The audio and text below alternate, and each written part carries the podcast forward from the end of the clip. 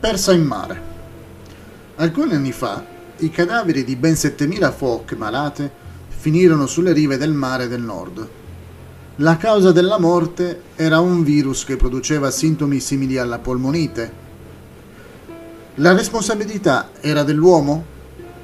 Questa domanda è stata sollevata da alcuni scienziati, osservando che l'uomo ogni anno versa milioni di tonnellate di rifiuti industriali, pesticidi, petrolio e fanghi di depurazione nel mare del nord.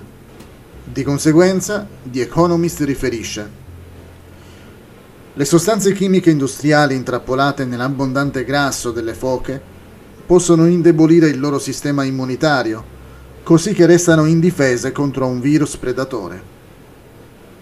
I PCB, policlorobifenili, anche se furono vietati 50 anni fa, sono stati trovati sia nell'acqua che nel grasso delle foche.